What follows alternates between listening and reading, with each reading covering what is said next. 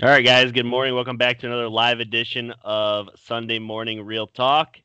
Uh, I'm Jeff. You guys know me. You guys know Brad. Brad, how are you? Yo, what's up? What's up? Good morning, Yo. everybody. I see some names: Jeff, Zach, Robbie. Uh, maybe there's some more guys joined before me. How you doing today? Good morning. Yeah. Should be a fun day of football. Some pretty good games today.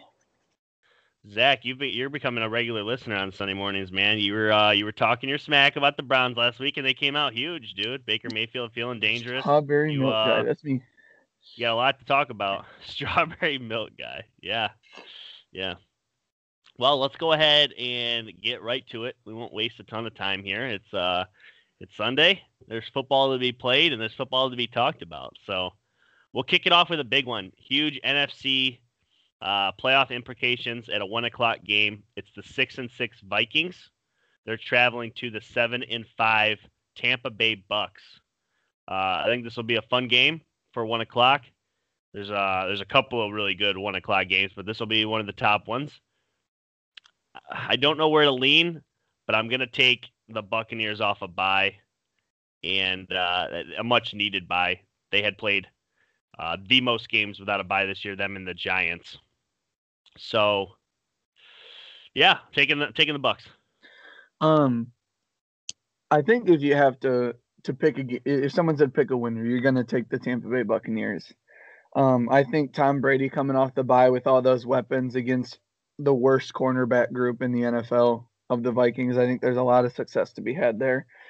But at the same time, the Bucks have showed a little bit of weakness in their secondary. And you have Kirk Cousins, who has been throwing the ball well this year. Adam Thielen. I can't say enough about what Justin Jefferson's been able to do. And, you know, it's the top run defense, but it's also, you know, the as of right now, the second leading rusher in the NFL. So I think there's a lot of I think there's a lot of strength versus strength in this game. Um, I will say that the Vikings are fighting for their playoff life. But if the Buccaneers lose this game, So are they. It might be DEFCON 5 in Tampa. You know, things aren't starting to work right. They're losing some games. They're playing close to teams that, you know, people think they shouldn't. And now they have a bye week. They come out of it at home, and the six and six Vikings come in. I don't think the the Vikings are head and shoulders better than the Falcons, who they still have to play twice with their new coach. So Yeah.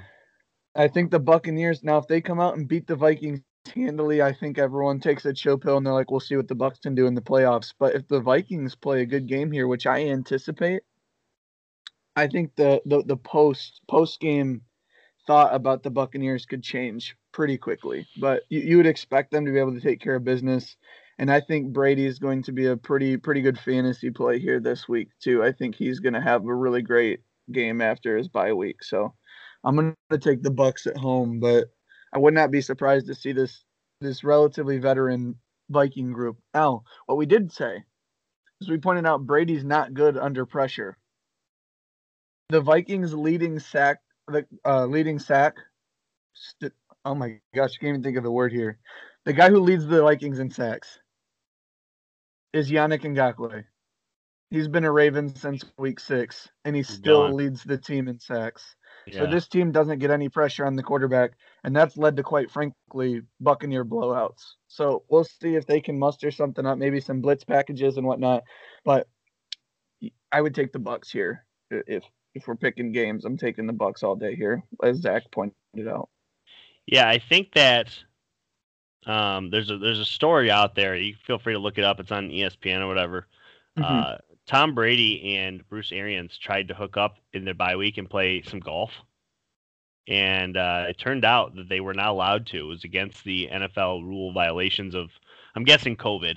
I'm guessing that's not a typical thing, but uh, one of two things that tells me one of two things: a, they feel like they need to rekindle a relationship, or b, they're really tight. It, it's one of two things, you know. Yeah, that's it. Those are the only two options. Yeah, and I and I don't know that they're super tight. I really don't.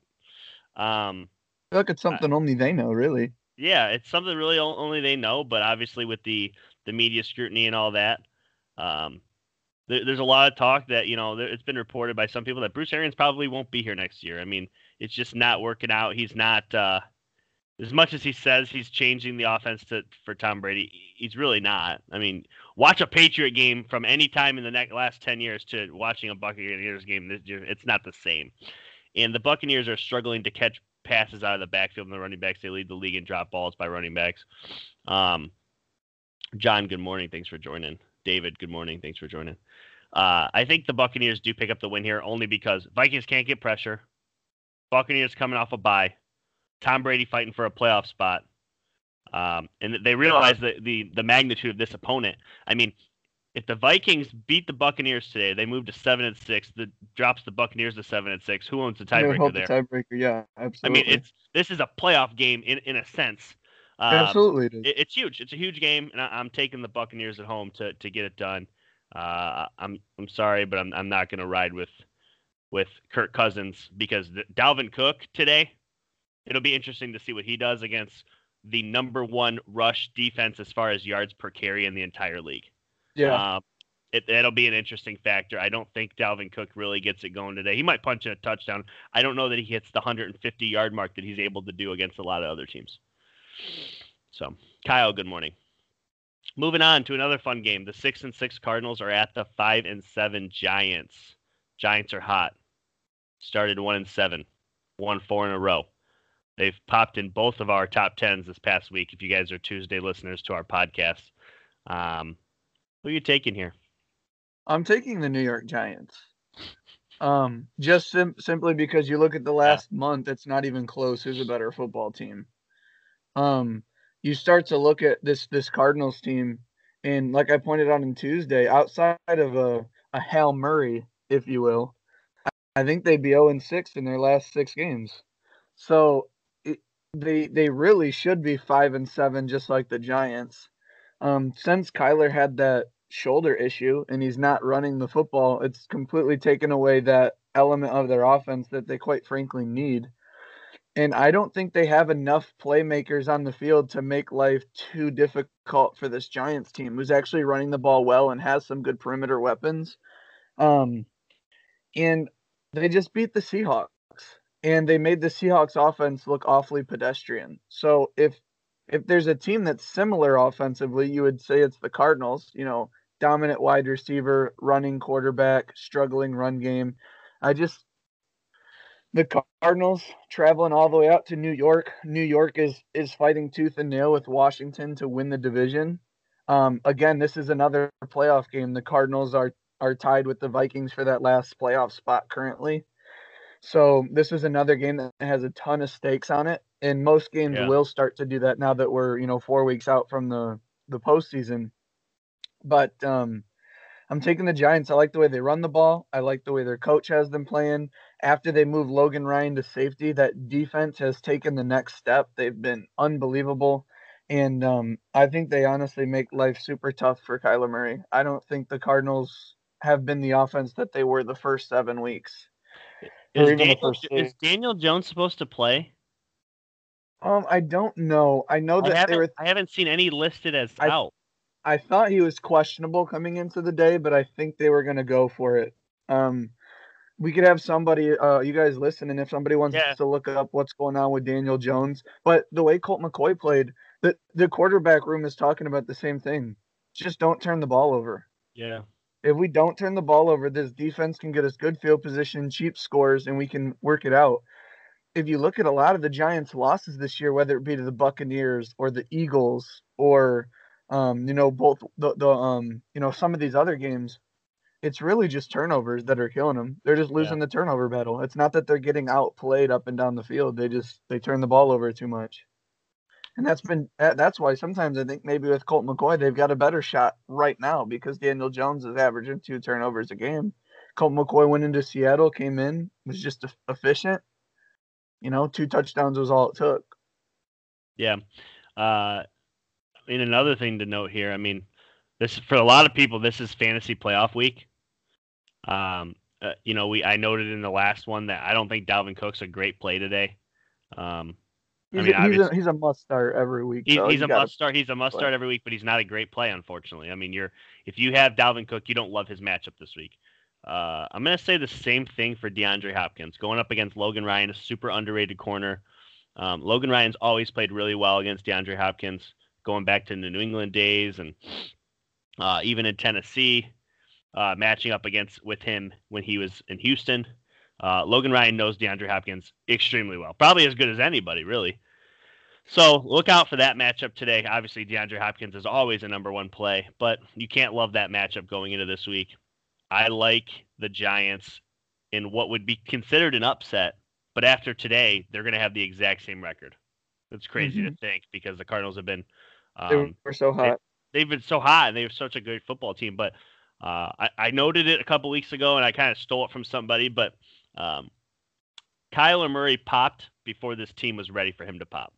It's not a good football team. Kyler Murray was really starting to uh, to sprout and bloom and blossom, and unfortunately, he, he got hit with a shoulder injury that, that I, I don't believe is at this point healed. So yeah, I, he I had like the, the shortest Giants MVP campaign I've ever seen. Yeah, it was about a week long until a hail Mar- from a hail Mar- hail Murray. Sorry. Yeah, I like go. saying that. He's trying to patent that actually. He is. He put is. it on a That's t-shirt. True. That's, That's true. funny. But I think.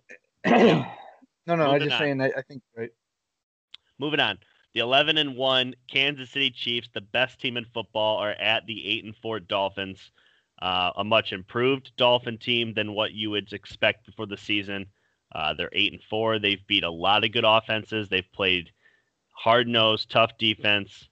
Um, there is a there is a big news to note in this game. Okay, so the Dolphins are going to be without their top three running backs going into this game: Myles Gaskin, Matt Breida, and Salvon Ahmed their top three backs. They're going to be starting DeAndre Washington, Patrick Laird, and Elijah McGuire. Never heard of any of them. If you have, bravo. Okay, um, that's huge. I mean, the the, the giant the Giants, the Dolphins are a, a semi decent running team. Uh, Gaskins has done a lot of people justice in fantasy leagues over the past couple weeks, but I can assure you, even if they were to play, it wouldn't matter. Chiefs by a lot. Um, I think the I think the Dolphins will make it fun. They will do what New England has done. They'll they'll they'll throw out some blitz packages. Obviously, um, Brian Flores was on the team that held Pat Mahomes to zero points in the first half, just just two years ago, and he's I mean was the catalyst on that New England team that uh, played him great twice. But unfortunately, it's it's not going to be enough. Kansas City um, will run away with this game in the second half. I think. um, I think it's going to be a lot closer than that. I think um, this could be a possible upset alert.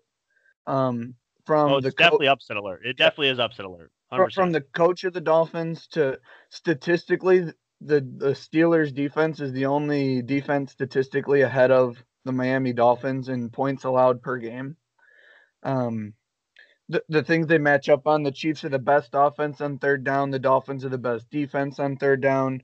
They've got a great secondary. And I, I just think there's points to be had on this Chiefs team as of late. I don't think their defense has played to that elite caliber they were at last year or even the beginning of this year. I think their defense there there is there is places now they got to take care, Dolphins got to take care of the ball, but there are there is room on the Chiefs defense to exploit them.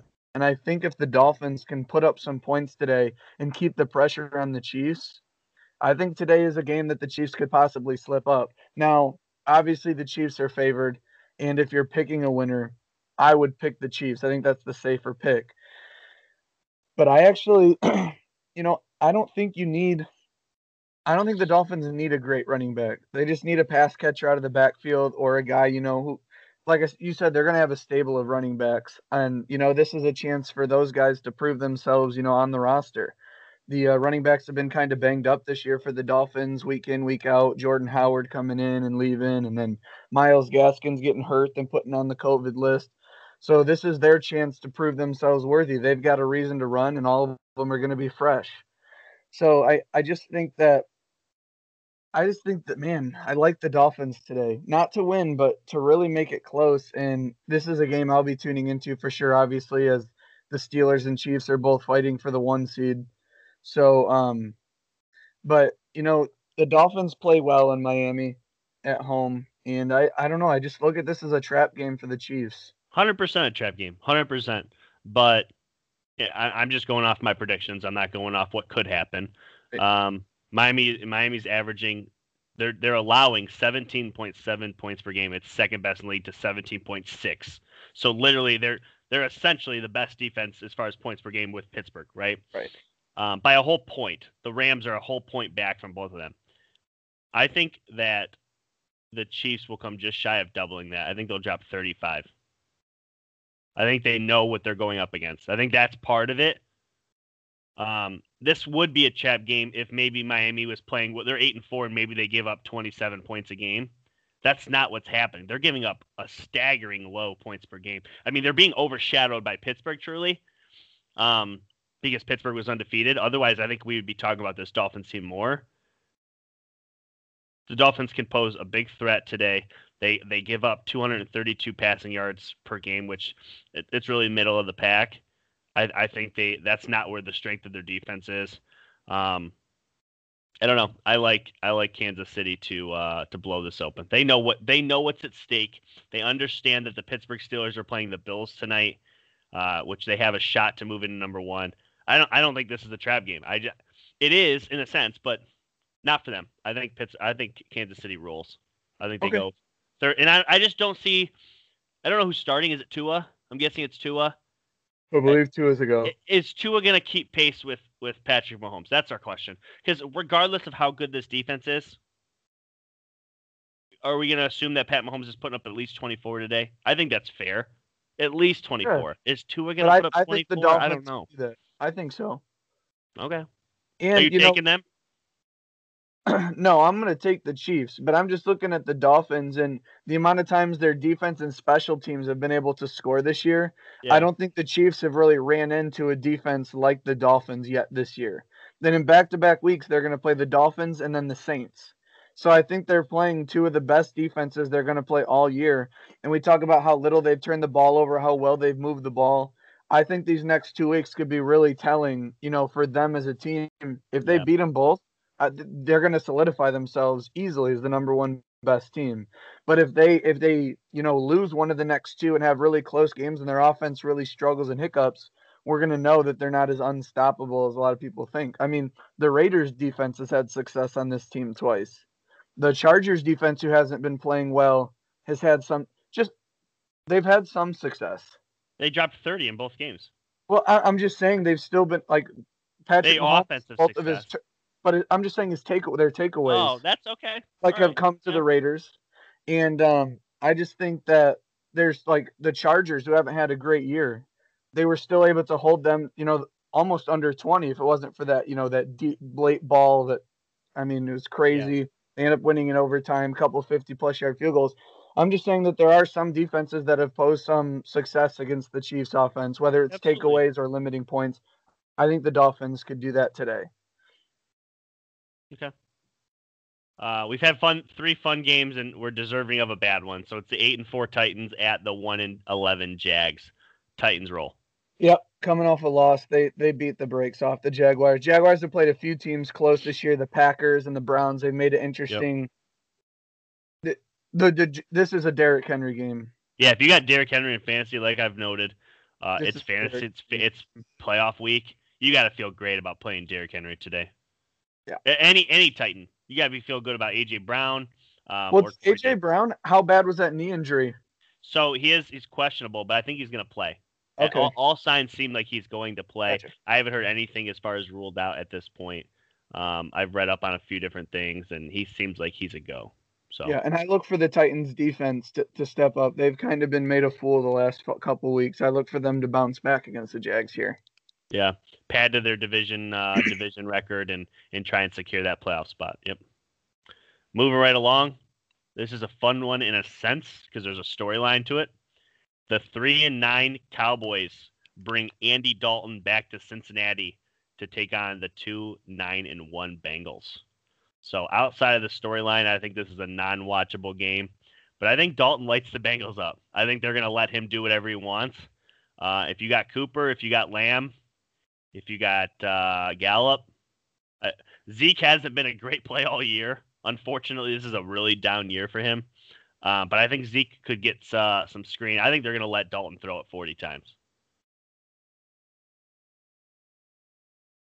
Gotcha.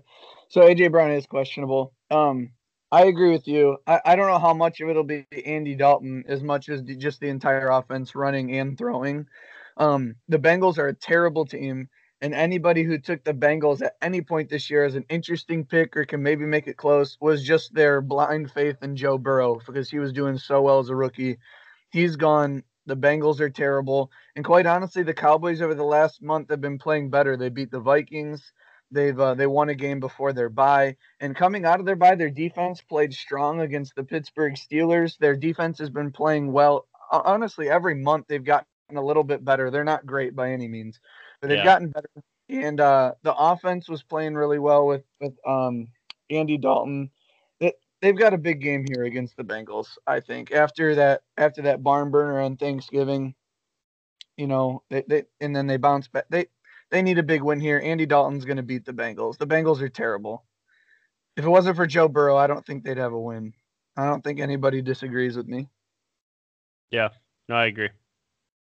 Moving right along. Don't have too much more to add. Uh, kind of another dead game. We're running into a few here. The four and eight Texans are at the five and seven Bears. It's really crazy that the Bears were five and one at one point. Can we just start with that? The Bears at one point were five and one and the number one seed in the NFC. They have now dropped six in a row. Make it eight. Texans win here. Deshaun Watson was crying on the sideline last week because he couldn't beat the Colts. The dude still wants to win. He's still giving it all every single week. Um, he has a couple of big wins over the last couple of weeks after starting one and seven, I think they were. Um, as of today, the Texans are a better football team. I'm taking them in the cold I think what's sad is Deshaun Watson's going to be crying on the bench again because he can't beat the Bears. I All think right. the Bears win this game. And the thing is, is we have the Bucks beating the Vikings, and we have the Giants beating the Cardinals. Well, here come the Bears at also six and seven. As we alluded to in our NFC playoff picture, there are a bunch of teams that could be fighting for that last playoff spot if the Vikings or Cardinals slip up.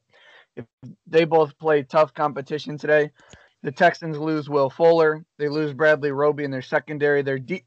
And this is just a good matchup for the Bears. Their offense hasn't been good all year, and the Texans' defense is really, really bad.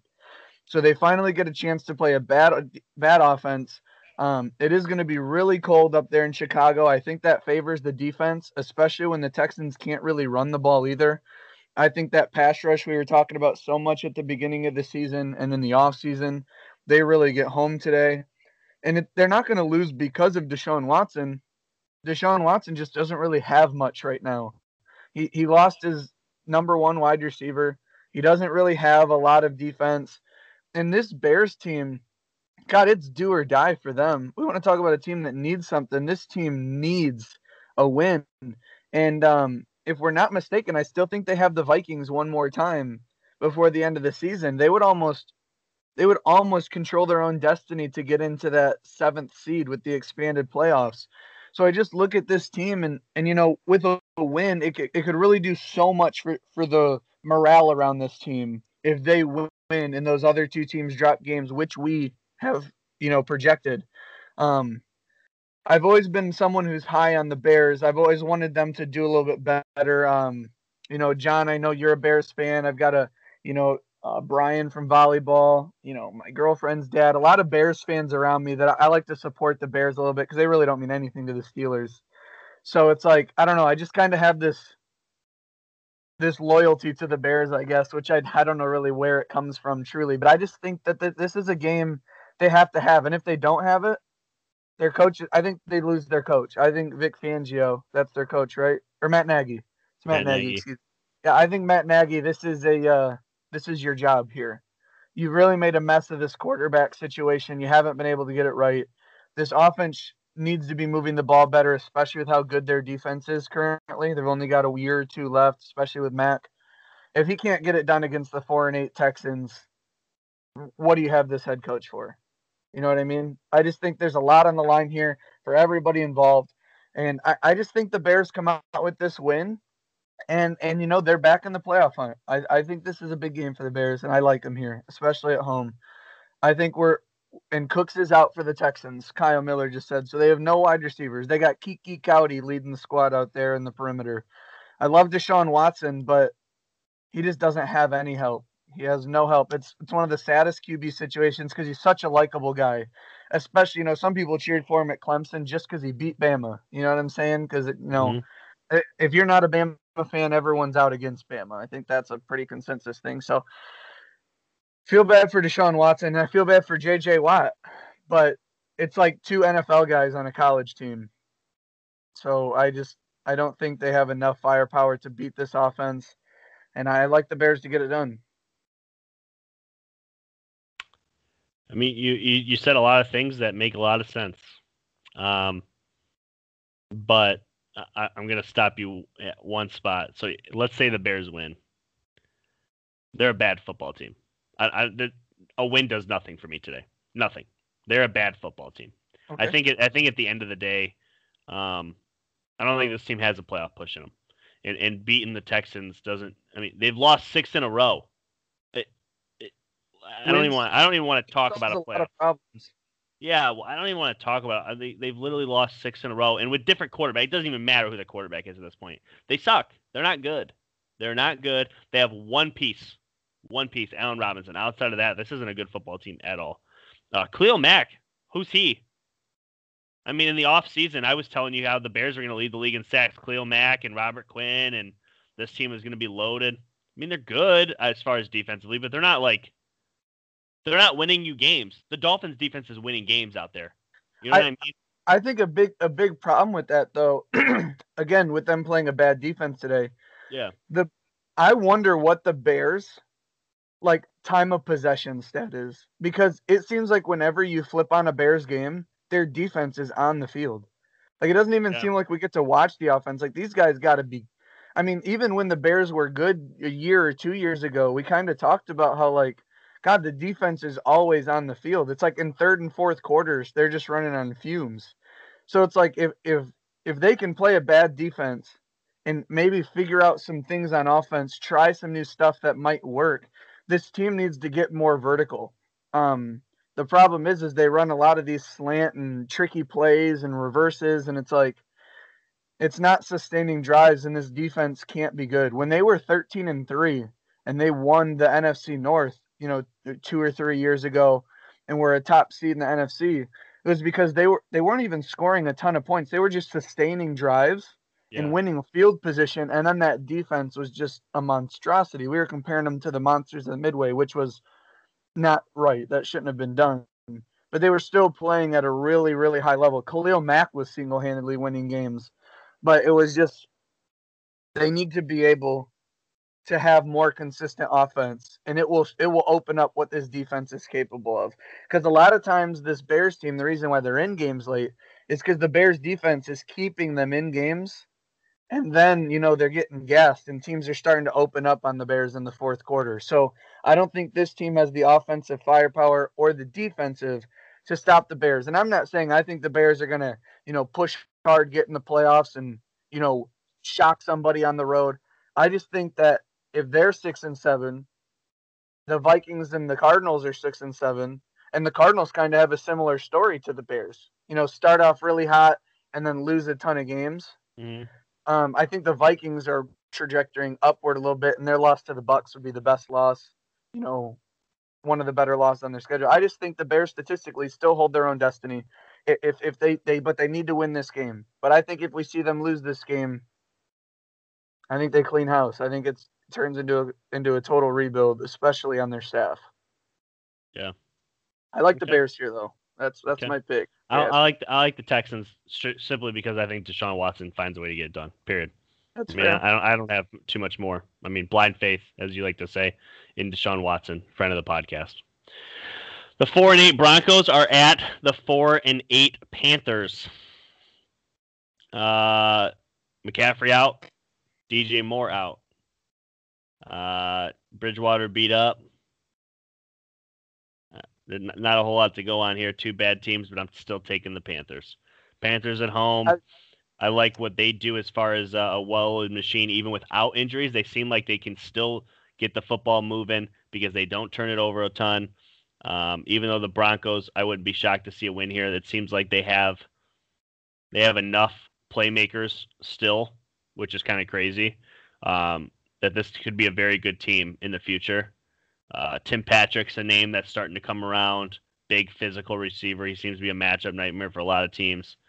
Um, yeah, I, I don't I don't love this game as far as picking the Panthers, but I'm taking the Panthers. 17-17 tie. Both that's, these teams are four eight and one afterwards. That's fun. I th- I think this is actually an incredibly even matchup, and I see I this game being close. I it, it's really weird to, to call a tie, but I both these teams aren't in the playoff hunt.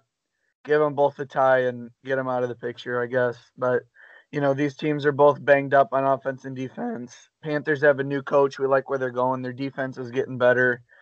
Um, Broncos. Drew Lock, like I used to like that guy, and then like slowly I'm starting to not like Drew Lock. Like he's playing the Chiefs, and he finally scores a touchdown in the third quarter, and he's running down the sideline like holding a hand to his ear, like let me hear it. Like, bro, how'd that happen for you? Like, what happened the rest of that game? Mm-hmm. And throws a pick to end the game. I just, I I get that he plays with emotion, but the second they lost Von Miller, we knew their defense, you know, lost so much, and it sucks mm-hmm. that we we don't get to see Von Miller for the whole season, especially with him and Bradley Chubb. They haven't really got a chance to play together yet. Mm-hmm. Um, the, the, Broncos, I think they lucked out with some of the defensive injuries because I think it gives them a chance to draft a new quarterback. I think the Broncos are potentially a team that, that may think, you know, Drew Lock's not enough, especially when you've got Herbert, Carr, and Mahomes all in your same division. Drew Lock is easily the fourth best quarterback, and you've got to get somebody who can maybe compete. I don't know who that is, you know, what they might do in the draft or if they stick with Drew Lock. But this team just got hurt with injuries. Courtland Sutton out, Von Miller out. Arguably their best offensive and defensive pieces. Well, definitely their best defense. But I'll take the Panthers with you simply because they're the home team. And that's it. Um, but I would yeah. not be shocked if this team, these teams tie, or it takes a field goal late, or even if we see overtime out of these guys. Yeah, close game, low scoring. I agree. I'm with you. Uh, let's move it. Let's keep moving here. Uh, the 0 and 12 Jets are at the 8 and 4 Seahawks. Jets have fired their defensive coordinator. They're looking for blood. They're not going to find it. Seahawks big, baby. Seahawks big. Seahawks roll. Yeah, um, and every week I tell you guys my survival pick. This is it. I have the Seahawks at home against the Jets. They just had an embarrassing loss to the Giants, but I think we will find out later on even this year that it was not embarrassing because the Giants are going to host a playoff game, and I don't think anybody wants to go to New York to play them. I think they mm-hmm. win that division. Um, also, Washington is right there with them, but uh, I think the Jets have a more favorable schedule. Um, the Seahawks have to put up like 40 points here, right? Like that's what you'd think. Um, they they have their running backs. Um, they have all three of their big pieces in Dunlap, Wagner, and Adams on defense. They're playing the Jets, who have not really been able to do anything except when they played the Raiders, and we all know the Raiders' defense is not statistically the best. Um, I just think Pete Carroll and his defensive schemes are just going to be enough to beat the Jets here. I think he takes control of the defense today. And and Russell, gosh, I don't think the Jets have what it takes to stop Russell anywhere. Look, DK Metcalf, Tyler Lockett. Um, if there's anybody who's a starter on the Seahawks offense, I think they're a great play in fantasy today. Getting their starting right tackle back, that I mean, that can only help. I mean, I look for them to run and pass the ball all over the Jets today. I think this possibly with how good the Seahawks offense is, they're one of three teams to score over 30 a game this year. Um, actually, that might have dropped after the five. Was it five? They scored a touchdown late. But anyway, yeah. the Seahawks offense through this year has been one of the elites. I think this is a game where they could potentially get points on every single possession, whether it be a field goal or a touchdown. They have no problem moving the ball against the Jets all day. You got to feel great in a in a playoff game this week you know, when you're playing your boys for for the fantasy dollars and you're starting Russ or you're starting DJ DK Metcalf or you're starting Tyler, you got to feel great. I mean, that's huge matchup today. I think the Seahawks roll, get some fantasy numbers, help you out with with your fantasy leagues, and and move on. We'll keep it moving here. The eight and four Colts are at the seven and five Raiders. Uh, it's a good game. AFC playoff implications. Both teams fighting for playoff spots. Uh, the Colts obviously um, are somewhat in the the the uh, in the in play for their division still, I should say. The Raiders are not. They're not gonna they're they're not gonna win their division. They could still make the playoffs. But uh, I'm taking the Colts. Too good defensively. They do enough. I'm starting Philip Rivers today in my fantasy league. Um, in one of my fantasy leagues. Uh, I I like that. matter of fact, I have both quarterbacks on my roster, so I could have started either, and I'm starting Rivers. So I, I like the Colts here. Yeah, um, the Raiders, you know, they let the Jets move the ball on them last week, and this defense, you know, although they forced some turnovers in some key spots, they consistently allow teams to drive on them and that's going to be that's the kind of the downfall of the Raiders is their defense.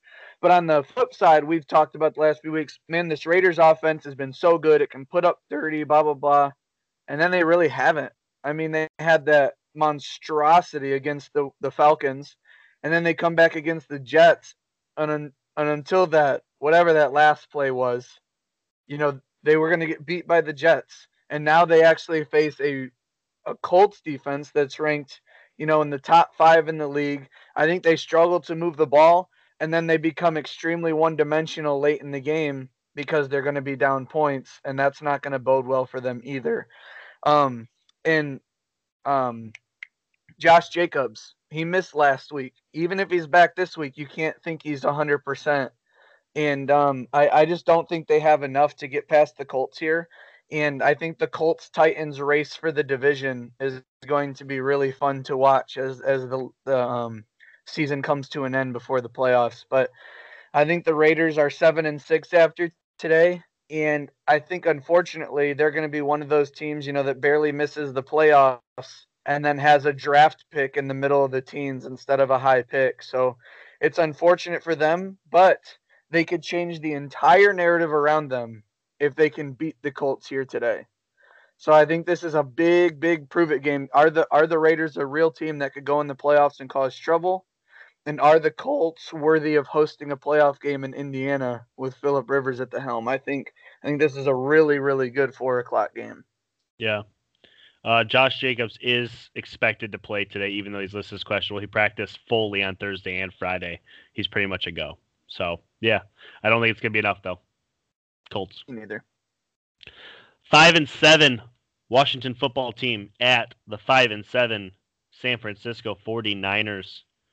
Niners are probably the best five and seven football team in the league, or as far as uh, what their what their potential is. I shouldn't say they're the best because I think the Giants are pretty good right now, but um, the Niners are so much better than their record. I should say, and at any given week they could win, even if they're even if they're the underdog.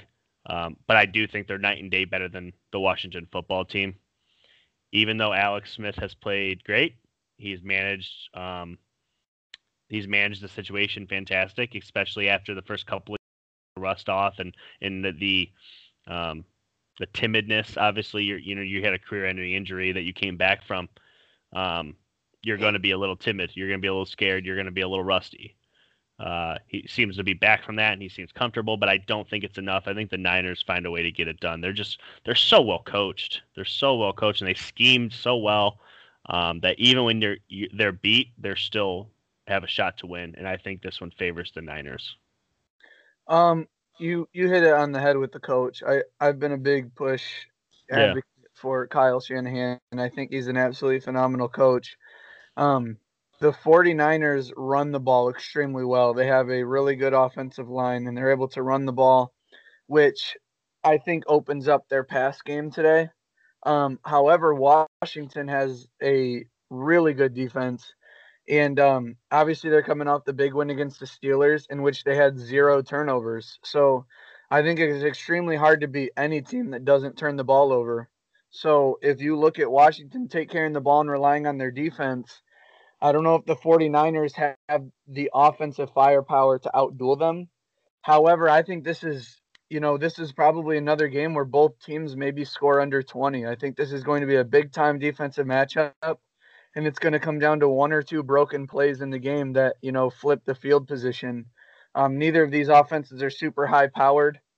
Um, I believe Washington's still without Gibson, their their lead running back. He he is Um, he is listed as out. That's in Yep. my opinion, it's probably their second or third best player this year.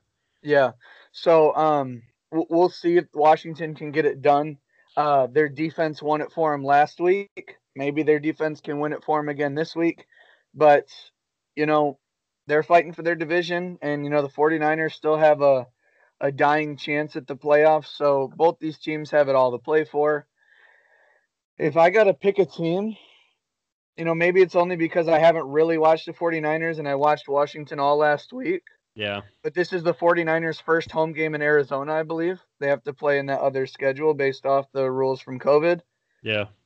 I actually like Washington to come in and get a win here. And we look at the Giants and Washington both getting a win at 6 and 7 and the division, you know, they're they're just going to duke it out till the end. And who knows, maybe since they don't play each other again, maybe we see one of these teams at the 4 seed and one of these teams at the 7 seed. Is it possible that the terrible NFC East could put two teams in, in the playoffs? Because again, if Washington, if if the Vikings lose and the Cardinals lose and the Giants and Washington win, they are all at six and seven, and the door is wide open. Call me crazy, but could we see after all the hate and all the craziness, it's Yeah. 2020, could we see Washington and New York both in the playoffs? I think it's something that we don't that we can't just dismiss because it's definitely on the table. And although it seems weird to talk about those teams like that, we have to look at the NFC records and who's the best teams, who's the hottest teams currently. Yeah. And Washington and Giants, they they're both two of the the hottest teams in football right now, coming off some big wins. Yeah, you're not wrong. You're not wrong. And Alex Smith makes this a damn good football team. You know, Terry McLaurin obviously been balling out. Chase Young's been balling out. You know, um, yeah, I could see Washington winning. I'm not. I'm not against you on this, but I, I'm taking the Niners simply because I just think they're um, they're just better. But I wouldn't be shocked. I wouldn't be shocked at all. And uh, yeah, it is crazy to think that at six and seven, with three more games left, the Washington football team could be the second NFC East team in. But I, I don't think that the Washington football team or the Giants win out. I will say that. So Crazy though. yeah, we'll keep it moving. The ten and two Saints, still without Drew Brees, are at the three eight and one Eagles. And Carson Wentz isn't going to play today. Brad, who's playing? So Jalen Hurts is starting, right? That's right. Carson Wentz is the backup, right? That's right. We see Carson Wentz in the second half. The Saints are going to destroy the Eagles. Absolutely. I think the Saints destroy the Eagles. Taysom Hill's throwing the ball better and better and better. Um, the ability of him to run along with, you know, we're talking so much about Taysom Hill. We forget that Alvin Kamara and Michael Thomas and Emmanuel Sanders are still on that offense. Yeah. They have so many ways to beat the Eagles. And you have a rookie quarterback coming against the Saints team that I believe have allowed under double digit points allowed in three of their last four games or something like like this is the hottest defense over the past four games. And they're Not walking close. into a and they're walking into a backup quarterback against, you know, it's just it's just not fair. Like no one sees these two teams as equals. It's just you almost look at it and you're like, oh, that's not fair. Like this just it's just not fair. I I don't think the Eagles have a chance. They might see what they have in Jalen Hurts, but I think it gets so ugly in the first half that they're like, okay, Jalen's not ready. We gave you guys a half to prove to Eagles fans to relax. It's not the quarterback. Move Carson back in to see if they can salvage something, but the the situation's dire for the for the Philadelphia Eagles. I don't think Jalen Hurts has any success against the Saints defense. First off, shame on Doug Pederson. You're to kill this kid's confidence. Okay? The first game you're going to play him is against questionably the hottest defense in the entire league. Definitely the hottest team. They haven't lost since September. It's like we they have a nine game win streak right now, right? It, it's the best in the league. Yes. Yeah, it's- they were one yeah. and two, and then Yeah, they have just smacked everybody. So, gosh, uh, shame on Doug Pederson. Shame on Eagles fans for for bailing on Carson Wentz. This team sucks. It's not Wentz. This team is sucks. Okay, and it's crazy that this team took two months to give up the lead because that's how bad the NFC East was. But if you really think about it, brand new coach in Dallas Okay. Uh, they lost their star quarterback. Brand new coach in Washington. Their coach was dealing with cancer. They were at a quarterback carousel. They're on their third string. Okay. Uh, New York dealing with a brand new coach. Lost They, they lost their star running back. They basically, I think we overshot the Eagles because their three counter, you know, their predecessors are essentially brand new teams. They're finding themselves. They're they're they're discovering who they are. They're young men who are blossoming into into young adults. Take it off the headset. yeah, Eagles get destroyed here. They suck. They're terrible. Uh, and Jalen Hurts, who I'm high on, I think Jalen's going to have a um, hopefully a solid NFL career, but he ain't better than Carson Wentz. Shame on any of you that think so. And uh, shame on Doug Pederson for putting him in this position. It would be like putting your backup, who everybody's calling for, up against the uh, the the Pittsburgh Steelers, who are undefeated, or the Kansas City Chiefs. It's just stupid. It's dumb. I also think that we're not talking enough about, you know, Carson Wentz. He had a pretty significant neck slash back injury to end last season. And since he's come in this year, his his fundamentals, his footwork, like as much as he's being hit and sacked, which is an incredible amount, like who knows how much that back is still lingering as an issue and they're not doing anything to help him with the lack of protection and the injuries they've had and i just don't think you can ask jalen hurts to come in and do anything better currently than carson did and i don't think it's a good look for the eagles that fletcher cox and jason kelce came out you know in interviews and like blatantly defended their quarterback carson wentz like Yeah. from the day he's been here how he's transformed the team this and that like those are two probably the most respected guys in the locker room, offensively and defensively. And they basically, you know, took bullets for Carson Wentz. Now, I, I just think this team believes in Carson Wentz. And if there's something positive to look forward to, at least the guys in the locker room are still with Carson. And they know inside the locker room it's not just the quarterback's fault. Sure, he's turned the ball over more times than you'd like to watch. And you guys won the Super Bowl like four years ago, so it's hard to see this Mhm. turnaround so fast. But man, you guys got hit with so many injuries, and I, I still believe in Carson Wentz. As weird as that sounds, because most quarterbacks I'd be slamming the door shut, but I still believe in Carson Wentz. Let me say this: You're a Steeler fan. I'm a Patriot fan. We're AFC guys, obviously. Um, the Colts are a damn good football team. They're sitting at eight and four right now, and they have a ton of cap space this offseason.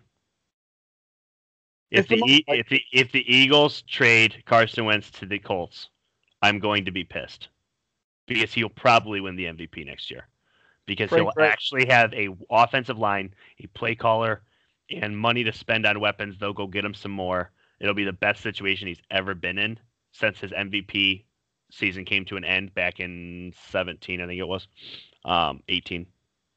All right. Stop bailing on Carson Wentz. This team sucks. Watch the games. The Eagles are terrible. It's not Carson. I mean, yeah, he's part of it, but the team is terrible. So uh, we'll keep it moving.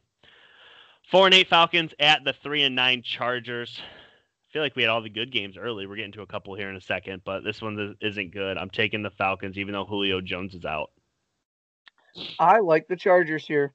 Interesting. Justin Herbert had a huge stinker against Bill Belichick. I think they come out and Justin Herbert goes back to that 300 yards, three touchdowns. You know, he set the rookie record, I believe, for most 300 yard, three touchdown games as a rookie. Yeah. Um, the Falcons defense doesn't have a whole lot in terms of their secondary. I think Keenan Allen is in for a big day. Um, they have Austin Ekeler back. I think he might get, find some footing here against this Falcons team. Um, I, I would like it to be a shootout, but I think I think the Chargers can put up more points. And you know, these are two teams that you know their seasons are over virtually. They're playing to see what they got, and uh, they're you know the Falcons already fired their coach. The Chargers coach is playing for his you know job. I think at this Coaching point. for his So- life, yeah. so I, I like I like to see the Chargers win this one, and both teams are four and nine, and I I think that would eliminate them both from the playoffs. I know they haven't been mathematically yet, but I think there's I think starting this week we're going to see a lot of teams mathematically put out of the playoffs. I think Yeah. these are I think this is another game where it's two close teams, kind of like the Broncos Panthers. You know, one AFC, one NFC, kind of the same story, but I like the Chargers. Falcons. Keep it moving here. Nine and three Packers are at the five and seven Lions. I do think this is kind of an upset alert. Um, Lions were not able to beat the Vikings or the Bears with Matt Patricia at the helm, but they were always very successful against the Packers, shockingly. Um, the Lions over the last couple of years, I believe, actually have a winning record against the Packers. Somebody check me on that if they want to. Um, but it, it, never used to be that way, and the Lions have kind of turned it around. They've always played pretty well against the Packers. Uh, they are at home. I think they keep it close, but Packers in a close one. I think like 34 31. I think the Lions make it fun. If you got some Lions players, maybe start them. Uh, Kenny Golladay out, Jeff Okudah out. Um, but I still think they get the uh, the other guys going. They'll get Swift going, and they'll get uh, Marvin Jones Jr. going. I, I, don't know. I like them to. Uh, it's late in the season. They're pretty much out of the playoff hunt, but it'll be fun. Um, I think they'll keep it close, but Packers in a W. Yeah, I think the Packers beat them pretty handily. I don't think it's okay. going to be close. Um, I, I just the Lions scored zero points on the Panthers this year. I think the Lions are incredibly inconsistent. Uh, they got blown out by the Texans, who aren't a very good team on Thanksgiving. Um, I actually have the Lions uh, losing out the rest of the year. I don't think they win another game. They play the Packers, Titans, Buccaneers, Vikings. Um, I don't think yeah. any of these games are are two win. I mean, the Lions can maybe have some fun and make it close, but uh, last time they played the Packers this year, Packers won forty-two to twenty-one. I don't think this this defense is too far behind in playmakers and just overall talent to be able to to stop the Packers. And we all know the Lions are night and day with or without Kenny Golladay. He's the piece that can put them over the top in the vertical game. They really don't have, you know, Marvin Jones is a nice too, but they don't really have enough firepower to set them over the top. And even if they do get some success, I think the Packers are just going to score so many points. I think they're just going to be another team to reach double digit wins this week. Okay. I'm sure we'll go long on this one. It's the 11 and 1 Pittsburgh Steelers coming off their first loss of the year, and they're at the 9 and 3 Bills coming off uh, a pretty good win you know, and uh, the Bills are hot. It seems like they're, uh, I don't know, it seems like they found their quarterback. That's obvious. I mean, Josh mm. Allen has been uh, fantastic, MVP type candidate. They went out and got him Stefon Diggs. It worked. Um, this is a good football team. Steelers are a good football team too. They're out without a couple pieces. I'll let you go ahead and start here. Yeah, um, First of all, this Sunday night and the Monday night game we're going to get to are two fantastic games from the neutral perspective. Uh, games that people can tune into and and really enjoy, whether you're cheering against the Steelers or for the Bills or just watching playoff football. Um, the Steelers are coming off obviously their first loss to Washington, the only team to not have a turnover against the Steelers, and they played phenomenal defense and won by two field goals.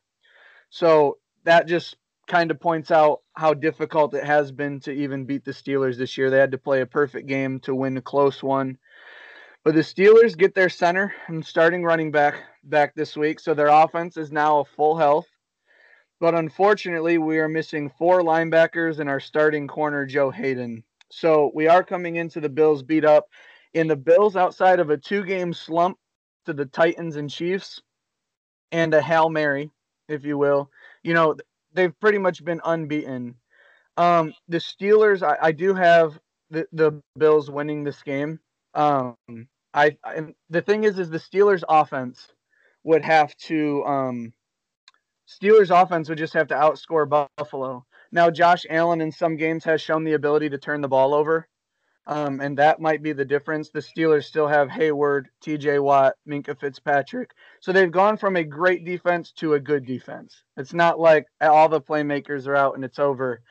But, and actually, I take that back. I meant to say I could see people having the Bills win this game. I will never not pick the Steelers to win a game. Yeah. It just won't happen, especially if they're 11 and 1. I think yeah. the Steelers can absolutely go into Buffalo and win. In Buffalo, you know, neither of these teams have run the ball overly great. Um, yeah, see, Jeff, that's why I fixed myself. No, you do not. Um, you do not have more faith. I was just gonna say I I could see the Bills winning, but I'll never not pick the Steelers. I think they can go in and win. Um, people have said that the Steelers can't run the football. They just simply aren't attempting to run the football. I think they dial back some of those passes today. I don't think we see Ben go over 35 attempts tonight. Um, I think they can run the ball. And, you know, Josh Allen, I think we can maybe force him into some turnovers, but I actually think this could be a really high scoring game. I think this could be, you know, a 28 31 kind of game or a 34 28 game. But if you're asking me a pick who I think is going to win, I have the Steelers winning this game 31 to 27. I think will be the final score. I'll leave it to you. I think this is as much of a coin flip game as I've ever seen. Um, the 11 and 1 Steelers are they're limited in ways, but th- there isn't a single good team that isn't limited in some kind of way. Um, I'd like to see the Steelers really try to get the run game going and at least try to keep the clock moving. Um, I, am not worried about their defense. They're missing pieces, but it'll be all right. It'll be all right. They have uh, on their defense, they have three of the best players in the league defensively. So I'm not worried that they're missing a couple of guys that are contributors. Um, as far as the Bills, I think they're better than their record. Uh, as you've noted, I mean, it took a hail mary and a couple of uh, missed outings earlier in the year. They're a better football today than they were in September, and that's saying something because they were pretty good then too. Um, it was a coin flip. Bills at home, I'm taking them by three. I think Steelers dropped two in a row, taking the yeah. Bills by three. In this, in most power rankings, including our own, this was the third and fourth best team in the league playing yeah. each other in December. Yeah. You know, and and this is these are two teams that potentially could meet again in the postseason. So it, it's a really fun game from the neutral perspective for Bills and Steelers fans alike. It's it's nerve wracking knowing you're going to be watching football all day that you can't truly enjoy because you know you're playing against the Bills or you're playing against yeah. the Steelers on Sunday night. But from the neutral perspective, you know, you're watching two playoff teams. If the Steelers win, you know, it really makes the AFC East interesting because the Absolutely. Dolphins and even the Patriots having a dying chance. And then if the Steelers lose, everybody loves seeing the Steelers lose if you're not a Steelers fan, at least a little bit. So it it's really fun and everyone will be tuning in and everyone's going to know about it and everyone's going to have opinions about it and i'm sure we'll be on the real talk facebook page before during and after this game. But um, what a way to end the weekend you know end sunday night with with a real banger steelers at bills. It should be a really fun game. And i know josh allen's a little bit more uh, athletic in terms of his sprinting but i believe this was josh allen's biggest comparison uh, Big Ben. You know, big stature guy, kind of hard to bring down, cannon of an arm, likes to stretch the field, and maybe turns the ball over a little bit more than some people like, but he's got big play potential every time he takes a snap. So um, it should be really fun to see how those two meet pregame. And, you know, I think there's a little bit in it for Big Ben. You know, this is the guy everyone's comparing me to. And um, let's not forget the the first time the Steelers got held to under 25 points, they lost. You know, that's not something that happens often. And again, there's only been one team all year to not turn the ball over against the Steelers. I think I think both teams have a lot to prove here. This is a huge measuring stick for both teams, especially where they're at in the season. Yeah, let me say one closing note, and I, and you're not going to say it, so I'm just going to go ahead and say it. You know, um, if the Steelers beat the Bills today, stop with the schedule BS. All right, um, the Steelers are a good football team regardless of who they've played. And if they beat the Bills, stop with the they haven't beat anybody. All right. They have. All right. They've beat the Bills, they've beat the Titans, they've beat the Browns, they beat the Ravens. Stop. Just stop with that nonsense. Moving right along. Seven and five Ravens are at the nine and three Browns. Another fun game, another primetime special that uh, the football gods are treating us with. Ravens are down right now. This is a week one rematch of when the Ravens annihilated the Browns, wiped the floor with them. I think they annihilate them again. Really? I think the Ravens beat the Browns handily. Whoo! That's bold. I think the Ravens win by 14 plus. Wow. I, you heard it here first. And I know a lot of people like, oh, it's because the Browns are close to getting to the Steelers, or if I, I hate both of these teams playing on Monday night. I don't like either of them. There is no playing favorites. I think it's strictly a matchup thing. I don't think they have enough playmakers on defense to handle Lamar Jackson. And this Ravens defense, not one of those losses is on the Ravens defense. Not a single one of them. So if the offense has no limited struggles, there I, I I don't think the Browns beat the Ravens here. I think they, they had a huge half against the Titans, and that, it was God, it was awesome to watch. To be honest with you, Donovan Peoples Jones for us Michigan fans hit that 75 yarder. Yeah, Baker was just pop pop pop, no pressure. Yannick Ngakoue, Calais Campbell collapse in that pocket all night. Matthew Judon, they're in his face. There's no OBJ out there against, in my opinion, the best cornerbacking trio in the league with Marcus Peters, uh, Marlon Humphreys, who Marlon Humphreys himself is a top five corner in the league, and then you still have Jimmy Smith. Um, I think they pose they pose too much of a problem, and I think kind of that like that macho feel. The Ravens have dominated the Browns week in week out, and nothing has changed on these rosters from week one, except OBJ is not in the Browns now, and they're better because of it. Yeah, and they are, and and and what Kevin Stefanski's you know, again, new coach, week one. He's really changed that team. And mm-hmm. outside of the Steelers and Browns, they've played fantastic all year. Yeah. Outside or the Steelers Ravens, excuse me. Even their loss, it was terrible weather. Raiders got them. It was like what, like less than 25 points scored in the game period. Like the wind in that game, whatever. That gosh, I just think the Ravens take it to go to Cleveland and just take it to them. I really think so. I personally, but again, the Browns are nine and three. No disrespect, and I'm not saying it's because the Ravens are just outright better overall throughout the year. I just think in terms of matchups, the Ravens match up overwhelmingly against the Browns, in my, in yeah. my opinion. They don't well, have a wide receiver they're scared to play man to man on. They can put seven or eight in the box for that running game and force Baker to beat man coverage. And they have, like I said, three of the best corners in the game all on one team. I mean, the Ravens defense has been lights out. We've talked about how dominant they've been in the year. It's just their record doesn't show it because Lamar's turned the ball over. I don't think the Browns have enough playmakers. I still don't think they have Denzel Ward. So outside of Myles Garrett, I mean, they don't really have a ton of guys that are that are crazy good, in my opinion. I think the Ravens have their way. Tell me why the Browns win. Browns win. So first off, week one they lose 38-6. It's a blowout. You know, a lot of people know that. Uh, Baker throws it 39 times for 189 yards. Throws a pick. I believe it was actually might have been on the opening play or the, early in the game. Okay. Mm-hmm. Uh, Kareem Hunt actually takes more carries in the game. He takes 13 to Chubb's 10, so 23 total for them two. Lamar Jackson goes 20 of 25. Okay, 275 and three touchdowns. That ain't happening he ain't passing the ball on, on the Browns in cold weather. Uh, I think this game is is Browns win. Chubb alone takes 23 carries today. I think you can add another 10 for for Kareem Hunt. They control the line of scrimmage. Baker throws it well under 39 times. And the Browns win in a close game. Ravens are not able to complete balls throwing it, and the run game will be good to keep it close. 27 24 Browns. I honestly, it would be fun to see the Browns win, you know, because it's been a long time since a Week 17 Steelers Browns matchup would mean as much as it would mean. It would be, I mean, as nerve wracking as it would be.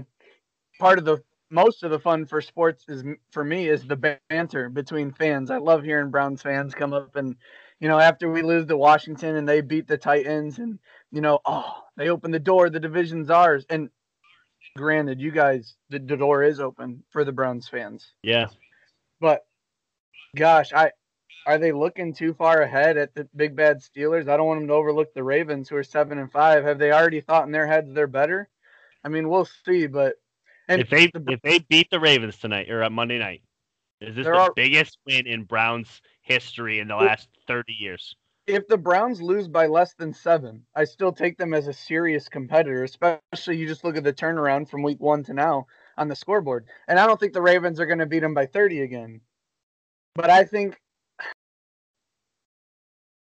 I just think in the third quarter, we're all like, are the Ravens back? What happened to the Browns? I think it's going to be like that. I think the I think the Ravens. I think the Ravens have a lot of issues, and I don't know that they're solvable. They're gonna look of- solvable against Cleveland. We'll see. We'll Browns see. are the Browns until they're not the Browns. I I know, but they're not anymore. At Are nine they? and four, I don't know if you'll be saying that. Eh, Even at nine and four, it, if they lose this game close, Yeah. not a blow. If they lose it 38-6 again, okay, I'm out on them. But if they lose this game close, that's fine. That's fine. If it's swapped 27-24 on my prediction they lose, that's fine. Baker? plus. If Baker's the reason they get blown out again, I'm out on them. 14 plus. But if Baker's the reason they keep it close, or if the play calling is good, it'll be good. I think the Browns win by by three. Okay. So It'll be fun though. Either way. It'll be fun. I, I will be tuning in. It's Monday night. I'm excited. Uh, if they win, Ravens, Ravens are looking at being out of the playoffs. yeah, yeah, yeah. But All right, Ravens guys. be weird. That wraps up Sunday morning. Real Does. Talk Live. It's been fun. Any last uh, any last parting words? No, man, it's it's gonna be a fun day of football. The four Yeah. o'clock window's a little dull, but hopefully some teams will shock us. You know, our predictions aren't always aren't always golden. So but it's always fun to sit around on Sundays, eat some food, have football on the TV, you know, check the fantasy, it's playoffs. Um, goodness, just a lot of fun and, and there's a lot of playoff teams playing playoff teams and non playoff teams playing non playoff teams. God, the NFC's crazy. If you take a minute to look that up, all the six and seven or six and six and five and seven teams, the door's wide open. It's Gonna be fun. Absolutely, absolutely. Well, it's been real, guys. Patriots suck, but let's go TB12, and uh, we'll see you guys next time. Later, guys.